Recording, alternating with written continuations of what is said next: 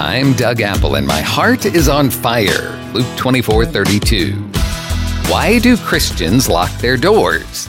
That's what someone emailed me, and it's a great question. Why do Christians lock their doors? If you say you trust God and you believe He'll protect you and keep you safe, and His angels are watching over you, you surely don't need to lock your doors, right? Well, that's the exact attitude I had as a young believer many years ago. I was like, wow, God's got me. I don't need to lock my apartment or my car. I don't even need to lock up this bicycle, which I just leave out here in the open under the apartment stairs.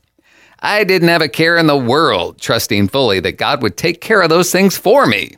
Then one day I came home and noticed that my bike was gone.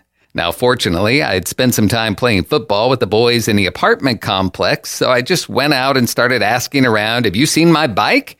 Sure enough, they had. One of them had taken it for a joyride and dumped it in the weeds out back, and he fearfully went and retrieved it for me. Thank God I had my bike back, and I learned a good lesson lock my doors. God's given people free will, and some of them will take your things if they get a chance, and God will let them. Not always, I suppose, but often enough to know that we should be wise and take precautions.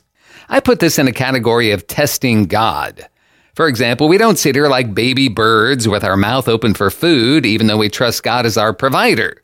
No, we go and earn our food just like the Bible tells us to do. Those who don't work shouldn't eat. It would be testing the Lord to ask Him to provide while we do nothing. The same holds true when trusting Him for protection. In this pandemic, I'm praying and trusting God for protection, which frees me from worry and anxiety, while I also practice social distancing and hand washing. When you read the Bible, you'll see over and over again God has his part and we have our part. Even in the famous Psalm 91 about protection that so many people are quoting today, you can read God's part and our part.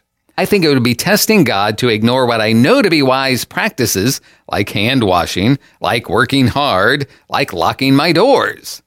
In Matthew chapter 4, Jesus was tempted by the devil.